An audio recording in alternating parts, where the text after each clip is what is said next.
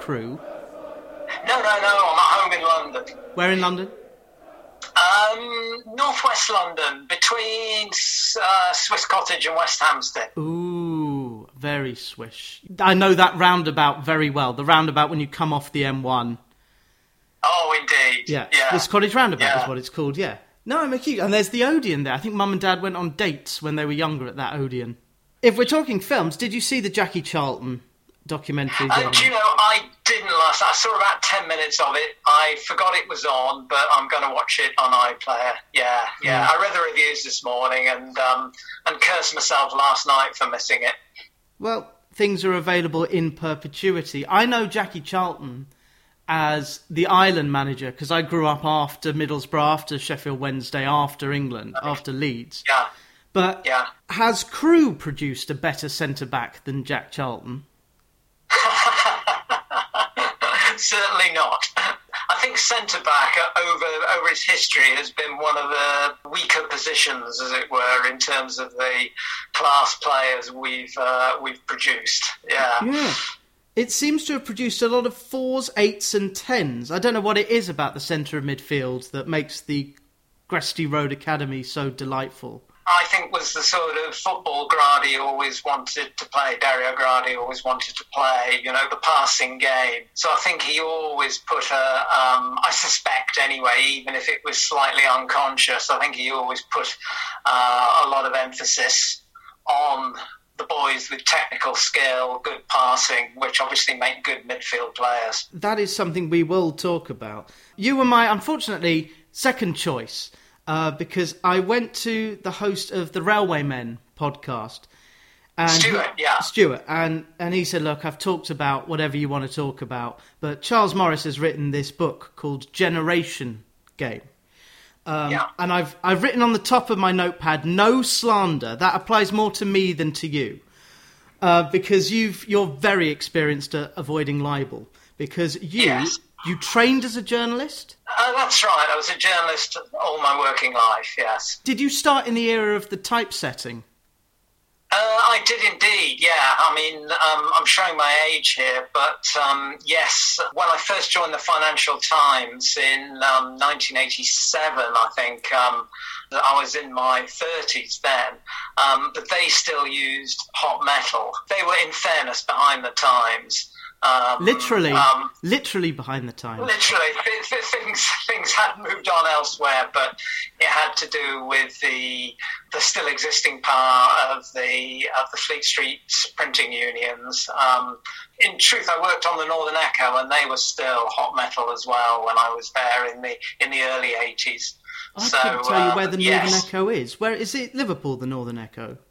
No, no, it's the northeast. It's headquartered in Darlington and covers um, all County Durham, North Yorkshire, that that neck of the woods. Ah, so that would be to bring it back to Jackie Charlton, who was Ashington based. Yes. Uh, that's that area. Did you get to Ashington? Did you cover the Milburn Charlton story?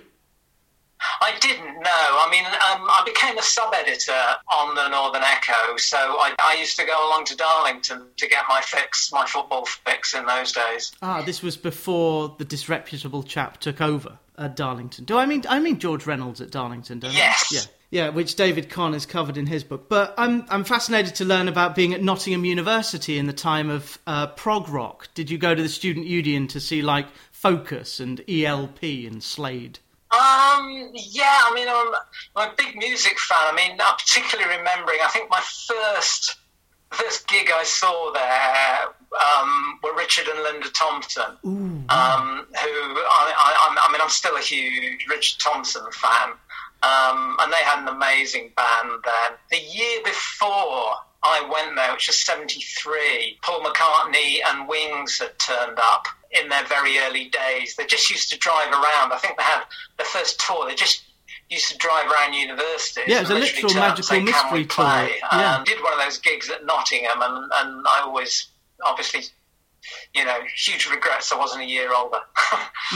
The history of Crewe Alexandra would be a good topic for a concept album by Richard Thompson because it's about youth and experience and positions of power. I, I will send Richard Thompson a note because we are going to have to talk about what has been entwined in the history of Crewe Alexandra. Uh, maybe we'll talk about that in the second half. So we'll get all the on the pitch matters uh, out the way first, uh, and thus we'll talk about Generation Game, which is your memoir.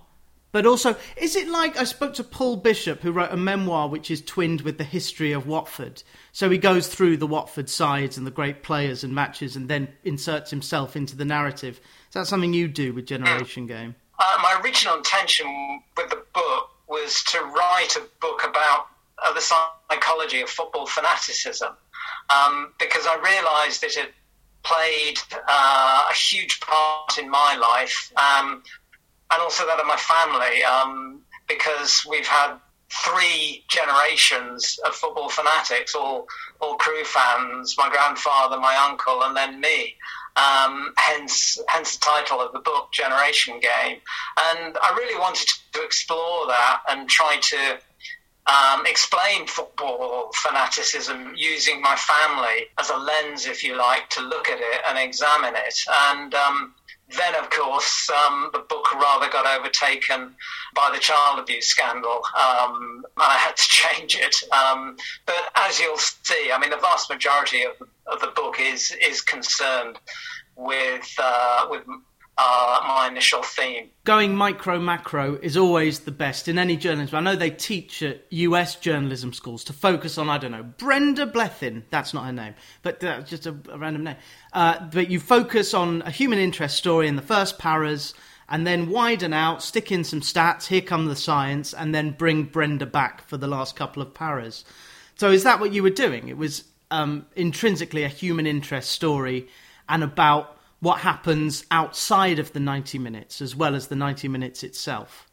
Uh, the football, if you like, um, um, in some ways was was was kind of a secondary issue in much of the book. I was I was really exploring um, my own psychology, trying to explain myself. I'd reached um, the age of retirement, and I, I suppose I was looking back on my life trying to make sense of it and um, explain why, for much of it, I was a bit of a basket case. Football had obviously played a huge part in this, for good and bad. And it was, I suppose, writing the book was kind of like self therapy.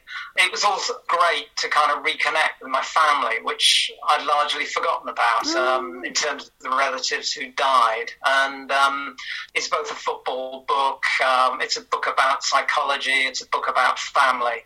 It sounds like it belongs in the genre of kind of therapy football lit alongside My Family and Other Working Class Heroes by Gary Imlach, whom you may well know, uh, Mike Calvin's book Family, which is about Millwall, and of course Fever Pitch. Uh, I, I, know you probably won't put it in that category just because you you sound humble, but would you would you say that it would be uh, shelved among those? Yes, yes, I would. Um, certainly, I mean, probably so many football writers of my age say this that, Nick Hornby's Fever Pitch was hugely influential. Probably that book was was the most influential of all on myself. But yes, certainly those other books. I mean, I think he he started that that tradition of, of using football as a vehicle for self analysis and for reflecting on the role of football in um, in so many men's lives, and um, really I wanted to expand on that and and and see if I could add something to what these previous writers had uh, had already said. Yeah, and I suppose today we were talking a day after the death of Claude from Arsenal Fan TV, who, by virtue of having hundreds of thousands of people watching him on a YouTube channel, became a star. Uh, from what I've read about him. He lost his mum, and going on Arsenal Fan TV and talking about the football team helped him overcome it. I'm not going to transition into tell me about your mother, but that is effectively um, Crewe were a surrogate figure to you. Um, it was certainly a big factor, I think, in my football fanaticism. Yes, my mother died when I was 12. Uh, in some ways, that was clearly the end of what had been up until then a very happy childhood. I used football really to hide from the grief, I think, um, because in those days, this was the late 60s, no one really talked about grief or bereavement in the way they do now. I mean, the death of Princess Diana was a a huge watershed in this country for how grief is handled, and um, and basically nobody talked to me about it. Um, in those days, people were kind of embarrassed and, and would avoid people who'd been, you know, bereaved. I think I needed something to lose myself in. The grief was there, but I had to repress it uh, because I wasn't encouraged to talk about it and deal with it in that sense. So the grief became totally repressed, and I needed things to distract me from it. And and of course, football was was perfect for that. Mm-hmm.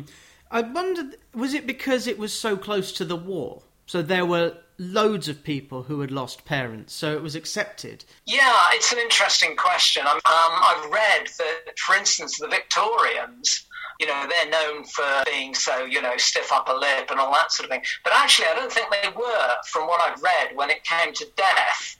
They were very much into big funerals. If you go around graveyards and you see these amazing Victorian um, tombs and gravestones, family tombs, etc., from the Victorian time. They did ritualize death, and I don't think they shied away from it. But I think the First World War was a turning point. I mean, you're certainly reinforced by the Second World War. So many people experienced death and grieving after the First World War and Second World War. Somehow, as you say, it became more commonplace. And I think because of that, somehow people stopped talking about it. They just thought, well, yeah, we've just kind of got to get on with it. You know, this is happening to everyone, so why make a fuss? Something we have to face and get on with. And I think that attitude um, carried on through much of the second half of the last century. I do wonder because we're we're more touchy feely and in touch with things nowadays. I mean, even Radio Two has a Sunday night show with Dr. Rongen talking about dealing with loss and coping techniques. Uh, but I think one of the things that will get Britain moving again is going to association football at all levels, professional and semi professional, uh, coupled with this anti obesity drive to kick a football around and run. One of the questions you ask of yourself in this book generation game, uh, which you can get at your own website, charliemorris.org.uk, Charlie IE. Uh, but one of the things you ask, did football stunt your emotional growth? I think thousands of people, mostly men, but some women, uh, would join your club? Yeah, I came to the conclusion it did. I, um, as I explained, I think I used it as a distraction. I mean, my love of it was real, obviously. That was established before my mother's death. But I think then it became a very handy distraction.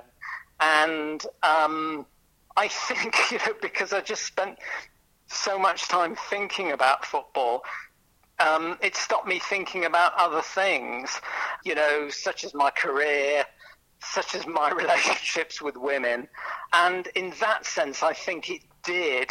I wouldn't say it was the sole cause of it. I think I think my mother's death also played a part there in the sense that I kind of shut down on strong emotions because I was having to repress the grief, not able to express it. It also meant that, you know, well, if I was I was repressing one strong emotion, I also had to repress other strong emotions because if I expressed other emotions, um, it would lift the lid um, on the grief. So that was the primary cause, but football played a role in it because football became this means of distraction, this means of escape, not facing up to other important things in life. Um, instead, I was too busy thinking about football. So um, I think it did, um, and I'm sure that's the case for many men. Um, that, in a sense, I hope my book will warn people against. Yeah, like a like a set text. Although I would I would like to know what happened when you were late for a date in 2004. Uh, did yeah. that derail anything, or did you live happily ever after? we we did live happily ever Oh, after, but. I uh, I got away with it, you know, the skin of my teeth. You just had to buy a much nicer wine. indeed, indeed. Yeah. Um, so the, to go back through the generations, Generation Game is your book, Charles Morris. Your grandpa uh, started as a fan in the very early days of Crewe Alex in 1900. What tales did he tell? Well, he, um, in fact, he didn't tell me any tales about that time, um, which now I, I, I obviously hugely regret. I mean, um, the vast majority of what I discovered about my grandfather was years after his death. Basically, he became a fan when his father who was a train driver, moved to Crewe, which of course, course. was then one of the one of the great railway towns. My grandfather, they arrived in 1900, and that's when my grandfather began to support Crewe Alexandra. And he was just a football mad kid. Um, he he joined the what was I think the the third scout troop in the country um, when Baden Powell formed the Scouts. Um, my grandfather played for the um, Scouts team, and he also had a trial for Alexandra, and but um, so he was clearly pretty good. Uh, he was a fullback, and sadly got injured in the trial game, and that obviously completely scuppered his chances. Um, clearly, the formative experience in his life, um, in a sense, you know, my mother's death was a formative early experience in my life.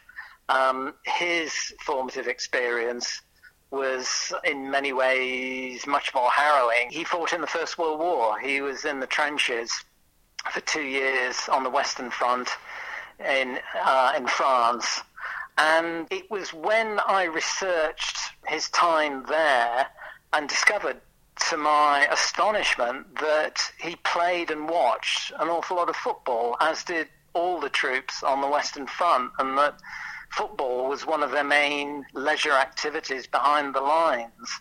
And um, there were leagues, there were cup competitions. The competitions. Rue It was- FA. I read Paul Brown's brilliant book about um, people like Steve Bloomer.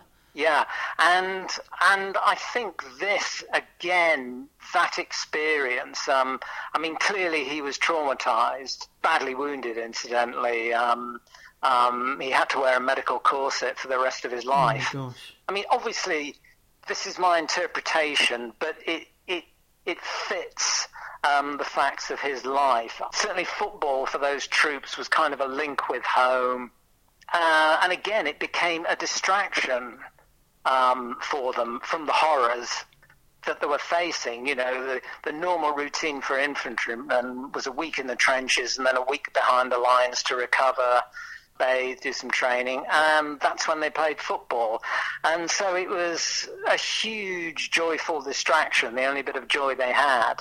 And I think this cemented football um, into his psyche, that this was something that had, had saved him in a way and helped him during the most traumatic part of his life. And he came back um, and recovered, um, but one of the first things he did was take a part-time job with Crewe Alexandra as the assistant secretary and um, worked for them part-time for 20 years and only stopping just before the Second World War, but remained a fan till his death at the age of 80. Ah. Uh, I'll ask about Uncle Jeff in a minute, but I just wanted to know where Crewe were playing. Were they Southern League or Third Division South or Third Division Um, North? Where's the divide? Because Crewe is the divide. Yes, it is. It is. They were Third Division North. Um, yes, I mean, when my grandfather began supporting them, they were playing in what was called the Birmingham League. And then I think um, I think they joined the Combination League just before the First World War, like the third divisions. There was the Third Division North and Third Division South came in in 1921, I think. That's when he joined the club. That's that's the reason they needed him. They they needed more backroom staff because they'd stepped up to this fully professional level. And who were the stars of the team in the 20s and 30s? Well, um, no real stars in the 1920s, um, I would say, um, worthy of note. I mean, the, the first, and perhaps in a way, um, the only real genuine superstar to play for Crewe, You know, when they were a superstar, we've had players who've gone on to yeah. be superstars, but this, the only one to join the club as an established superstar was um, Fred Keenor ah, in from Cardiff. Yes, in 1930, and he'd had this glorious career. He was the captain at Cardiff. He'd taken them to within something like 0.26 goal difference of winning the league championship when they were just pipped um, 1925, something like that. Um, he'd taken them all the way from the Southern League as captain up to the first division, pipped for the championship by the tiniest of margins. But then I think two years later, 1927, they won the FA Cup and created history as the only non-English club to win the FA Cup. Yeah, this story is told, I should add. Um, James Leighton wrote a book yes. because he said, "Why has there not been a book about Fred Keenor? We got the statue. Yes. Why isn't there a book?" Yes. And it's an amazing story that James told, and I didn't realise he went off and on to Crewe where he was captain as well. Yes, yes, that's right, and really um, transformed their fortune. I think we finished fifth or sixth a couple of times in the years he was there. Um, he was pretty old. I mean, he was I think he was 36 when he joined, or something like that. It was it was the twilight of his career. So he really improved the team. But I mean, the gates just increased hugely. I mean, they almost um, he was such a superstar. I think they went up from something like 3,000 to 6,000. And, um, and James Leighton tells the story that um, on the rare occasions that that Fred was injured, Crewe daren't announce the fact in the press that he wasn't going to play because they they knew this would take a couple of thousand off the gate. That's fascinating, um, and this probably happened in the fifties and sixties because, of course, the the sigh when someone like the role of Stanley Matthews today at number seven. Oh no, but we've only come to see him. Um, yeah, that's that's wretched. Uh, and then, of course, war breaks out. Um, by yes. this time, I imagine your dad had had kids by the time of the, the second war. Um, and my grandfather. Yeah, yes. sorry, your grandpa. Yeah. Yes, yes, yeah. My father was born in 1921, and his younger brother Jeff was born in 1923. Mm-hmm. So Jeff, who who who became the second football fanatic, he really his formative years watching Crewe were the 1930s, when he had the likes of, uh, of Fred Keenor, um, and then um, Swindells, who is still the record goal scorer He's the only player ever to score 100 goals mm. for Crewe. He had a wonderful formative years, really, which is, as I explained in the book, part of what what cemented his fanaticism. Was he born with a disability, or did that come to him later in life? No, he was born with it. Um, I think my grandmother had a difficult birth, and he was born with a deformed right arm. wasn't you know it wasn't a terrible disability. He he he learnt to write with it, but the arm never had much strength he he kind of always held it against him, kind of resting on um, on the right side of his waistline, if you like, was his standard, you know, position for him. But he was, there's no doubt, he he inherited his father's ability at football, and I think sport in general, and he he adored sport. He wasn't particularly academic like my father and sport is, uh, particularly football, is what gave him I think a sense of self worth. Um, he was much better at it than most of his peers at school. And even despite this disability, he was very good at it. But he would have been a better player um, if the arm hadn't hadn't been disabled. I mean, mm. clearly it plays a part in balance and strength and uh, and that sort of thing. But he he never used it as an excuse. He never talked about it. I mean, I was very, very close to him up until the age of 18, and we never discussed it once. Mm-hmm. The only person who ever discussed it was his mother, my grandmother, who told me about it. Mm-hmm. So Uncle Jeff was a football fan. What was wrong with your Yes. dad? What did he do instead? There's a strange pattern in the family, which I mention in the book. I mean, my great grandfather, um, Fred, the train driver, um, had had four daughters. One who died, well, really very young in infancy, and and two boys. One of those became a football fan. My grandfather. The other one, Ernest, wasn't interested in football at all. Uh, Harry, my grandfather, then also had two sons, my father David and Jeff, and only one of them became a football fan. And my father David also had two sons, and my elder brother Rich was never particularly interested in football, um, and I became a fanatic. And um, and my father just said, I mean, my, my grandfather was clearly determined to to inculcate, you know, his sons into football, and they went very, very young. I mean, my father, they were going well when they were something like four and two, and my father remembers it vividly. But he just really lost interest, as he as he said to me. I found better things to do on a Saturday Um, afternoon. I'm- yes, absolutely. Yeah, things got more interesting in uh, in the 30s and 40s. Yeah, that, so the football gene does exist. How fascinating! Uh, but 50% hit rate. That's not bad for both your grandpa and your dad to get one out of two. I um, got into football around Euro 96, so I was eight. And then I had the kits and the FIFAs and the championship managers and Yeah. reading sports supplements, uh, which I suppose I have to turn to now before I forget. Um, we're discussing Generation Game, Charles Morris's memoir of being a fanatic. When you were at the Financial Times in 1987, football, as we know, was a slum sport played in slum stadiums watched by slum people. what was football coverage like in an era where I think something called Rule Rule 34 had just been ripped up, which meant that fans at the clubs had more of their home receipts, and thus bigger clubs that got bigger and bigger.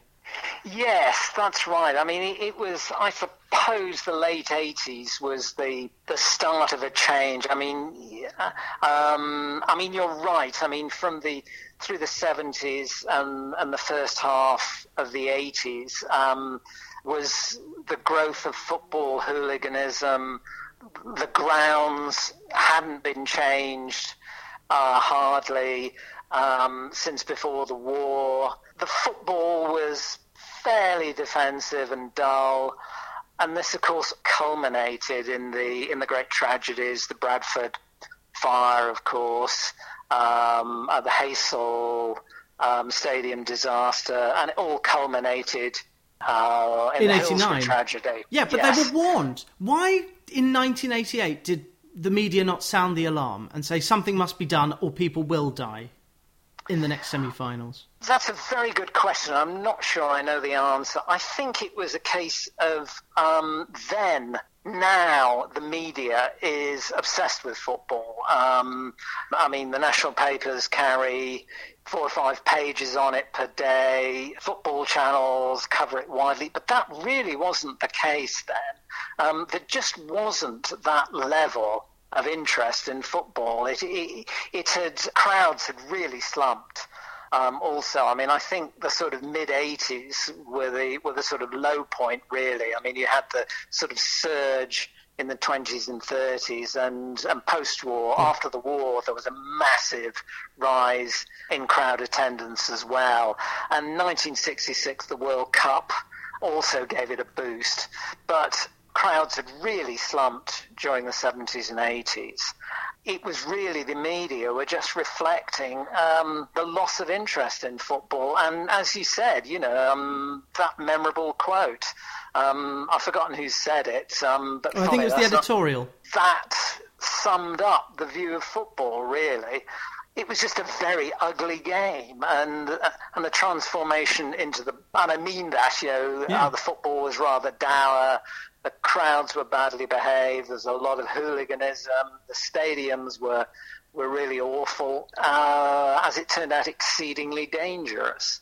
So football was very, very badly regarded, and the and the transformation and in how it's regarded over a matter of only two decades is quite extraordinary. Yeah, and that's all covered in certainly the Financial Times. But there was it was twofold, wasn't it? Because also there was this uh, upsurge of football can be better, and also the coverage can be better uh, off the ball when Saturday comes, and Supporters Direct Football Supporters Federation got involved.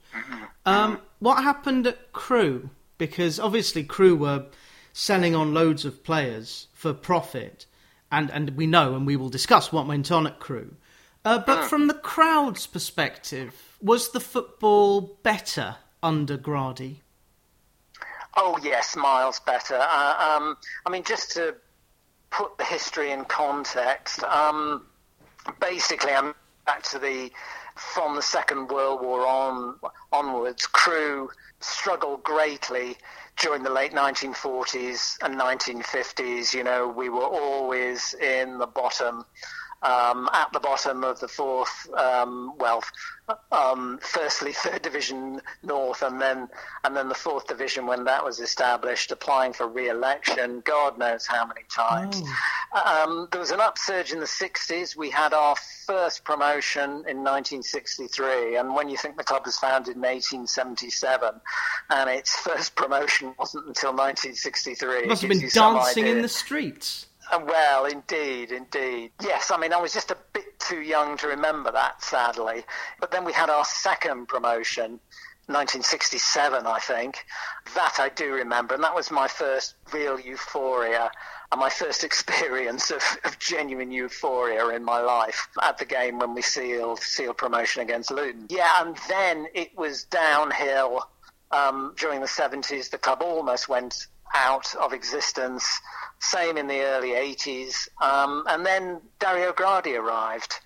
And um, in 1983, he had a vision as to how a small club with no money could thrive.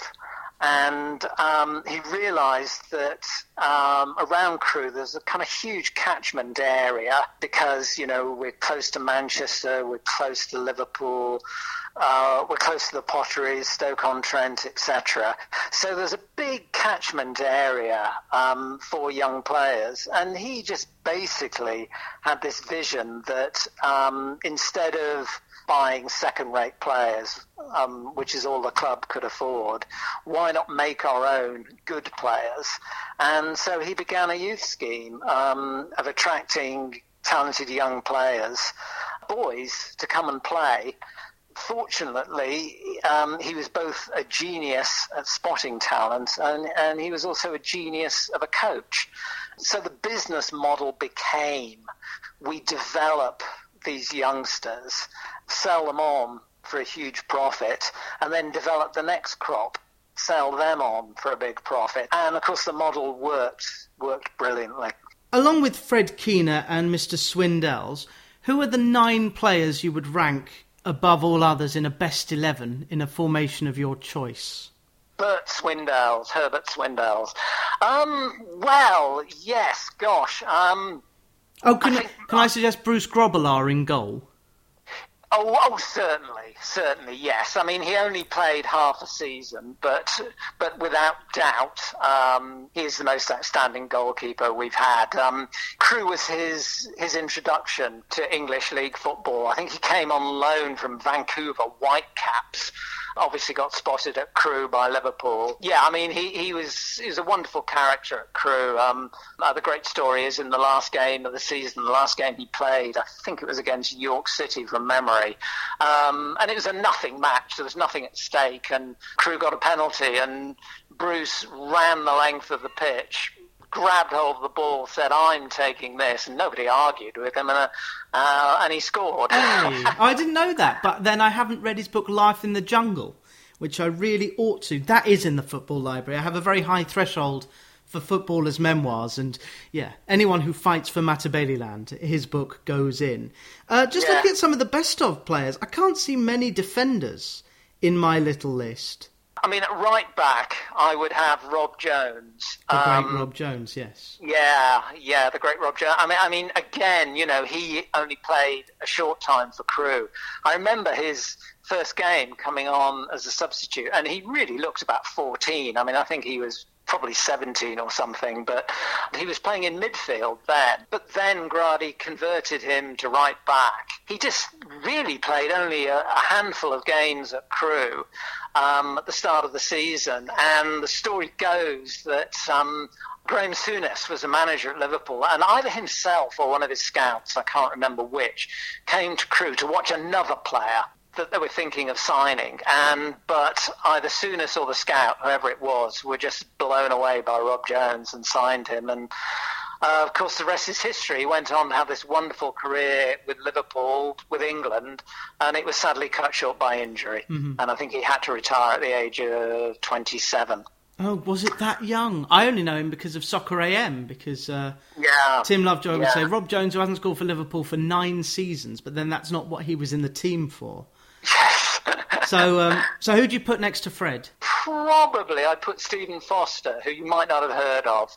He uh, he never played in the Premier League. He he got as far as the Championship um, and played for Barnsley for many seasons. He was tall. He was fast. For Crewe, I should say, um, during the 1990s in the Gradi era. And I think into the 2000s early on, yes, when we were playing in the Championship. A fine player at Championship level. And who is next to him at left back?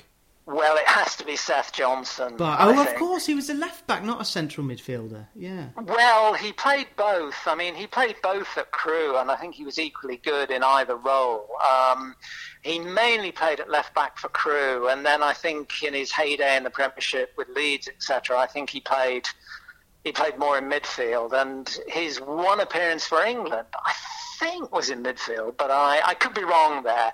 But I mean, very effective. Both areas, wonderful passer, great tackler, really, really had everything you could want in a left back, and, and scored goals as well. And again, um, like Rob Jones, his injury was sadly cut short. Yeah, his career cut short. Now, you're spoiled for choice in the midfield. Robert Savage, Gylfi Sigurdsson, Aaron Yeah. Lennon, uh, Yeah. David Vaughan. Yeah, it, it, it's this. This was the hardest of the lot, really. I mean, eventually, uh, as my as my sort of defensive midfielder, yeah, it was either it was either Neil Lennon or Robbie Savage, and I've I've gone for Neil Lennon um, just because he was he was the more cultured footballer. I've got a huge amount of time for Robbie Savage, but but um, and he was a wonderful defensive midfield player, despite his sort of pantomime villain um, um, villain. He image. knew what he was doing. Yeah, exactly, and uh, I think he was a great showman as well, and um, was a great entertainer for football. But Neil Lennon had it all. He he was uh, a, a strong tackler, very strong defensively, but a wonderful passer of the ball as well, and um, and not only stopped stopped opposing attacks, he would always launch counter attacks with these wonderful long diagonal passes, etc., um, or shrewd through balls, and, and scored goals as well for Crewe. I mean, less so as his career went on. He seemed to move deeper and deeper in his time with Celtic. So he'd be my defensive midfielder, and alongside him, um, if we're doing a sort of 4-3-3 formation, um, well, one of them has to be Danny Murphy. I think in some ways is the most cultured footballer I've seen at Crewe. Um, again, as a midfielder, he had everything.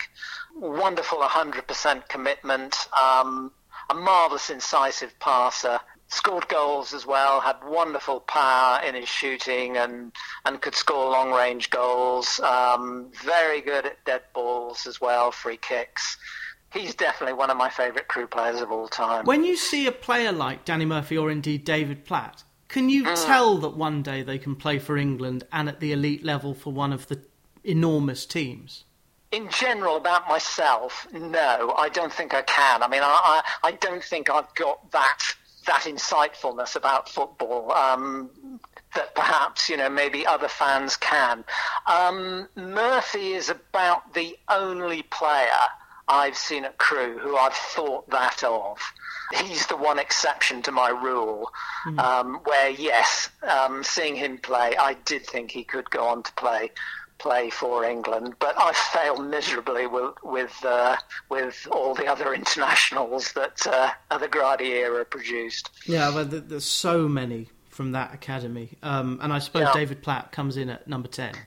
Uh, he does. He yeah. does indeed. I mean, he he very good playing up front as well, um, which he did for Aston Villa quite a lot. And um, um, but yes, I think midfield was his strongest strongest position. Yeah. And um, he he was yeah. I mean, at Crewe, he was just outstanding um, in in in Gradi's early years. He was the first great player that Gradi produced. And this is he, sorry, this is from the 1980s. So the pitches mm. would have been horrific. So would he just appear even better because the pitches were so horrific? Sure. I mean, they were they were ploughed fields, and and certainly Gresty Road in those days, come the sort of final third of the of the season, there wasn't too much grass on the pitch and that was you know the same everywhere. And um, yes so i think it does speak highly of these players. Platt for instance he was playing in midfield for Crewe, yet certainly was very often the top scorer in his seasons there. I mean again he was, he was i mean Gradi described him as a jack of all trades.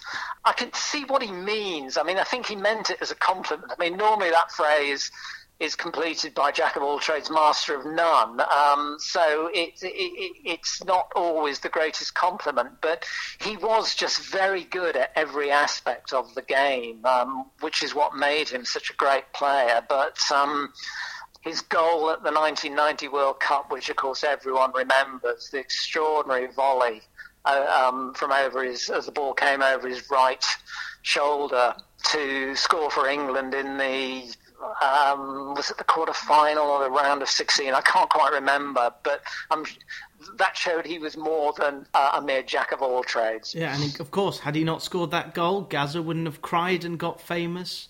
Um, well, and then so yeah, but for David Platt. Indeed. So Indeed. so you've got two slots left, flanking Bert Swindells. I mean, if we're going to include Bert Swindells, and I suppose we should, the other, I mean, as a striker alongside him, it has to be Dean Ashton. Another one, like Johnson and Jones, just had that well, horrific injury on duty with England. But I, I spoke to Daniel Hurley, yeah. who's a West Ham fan, and he said if Dean Ashton had played for West Ham, he would have taken Wayne Rooney's place for England. He was an extraordinary player. Uh, um, he was one player when playing at Crewe. I did think, oh, he's he's definitely going to the Premier League. I didn't think he could. Didn't didn't you know necessarily think then that he could play for England. I mean, the, the, perhaps one thing, if you if you had to say one thing he lacked was was was blistering pace, um, perhaps. But apart from that, as a striker, he had everything. He had size, power, immense power in both feet. I mean, um, on YouTube, there's. Uh, there's a sort of sequence of his best goals, and they really are quite extraordinary. I mean, they're like a sort of lesson for any striker. You know, the goals he scored, you know, while at West Ham and um, and playing in the Premiership, etc., Norwich, uh, and um, yeah, I mean, very, very sad. I mean, I think it was his first England call yep. up, was it, where he got this freak ankle injury and was was never really the same again. But I think he would have gone on and played for England many, many times, and, um, and would have had a truly, truly great career. Uh-huh. Uh, we talked earlier about promotion from the third tier in 1967. Well, Crewe did it again in 2003. Dean Ashton was playing for the team, but it was Rob Hulse who scored 27 goals that season. So I wonder if Rob Hulse is also in your best 11 because of it. Uh, he's not, but, um, but, only because the other one, who I feel I can't exclude. I mean, certainly Rob Hulse would be one of the substitutes. Yeah, number 12, yeah the other one I have to include is Stan Bowles, of course. Oh, I didn't um, know he played for Crewe. Oh yes, yes. Um, I mean, he he started his career at Manchester City, was just outstanding, a real star. I mean, this was the time of the sort of you know Colin Bell, Mike Summerbee, Francis Lee, yeah. that that sort of era. Um, but um, um, he was a bad boy. His gambling addiction had become Um, um, started young. Um, he also um, fell out. I mean, he had a fist fight uh, with Malcolm Allison. Basically, they got rid of him, and he went to Bury. And much the same happened there.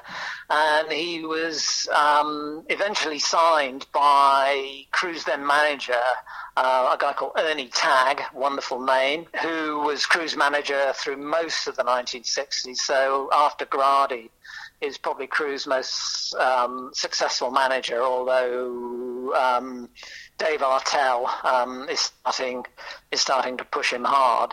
But and he signed him and just said, "Look, son, this is your last chance." Ernie Tagg paid Stan Bowles' wages to his wife, um, his then wife Anne, um, paid them directly because he knew if he didn't, most of the money would uh, would go to the bookies. Mm-hmm. And being away from Manchester, this um, uh, transformed him really, and uh, and he became a wonderful player. And unfortunately, the club was so broke then they they accepted the first paltry offer for him, which was I think twelve thousand pounds from Carlisle. I think he only played at Carlisle a season, season and a half, and they sold him on to. Um, I, I think it was Queens Park Rangers directly then, and um, for oh, something like 120,000 pounds. So you can see how much Crewe missed out on, yeah. but they were just so broke they needed the money. Um, but yeah, yeah, he, he, would he would have to be in uh, complete my team.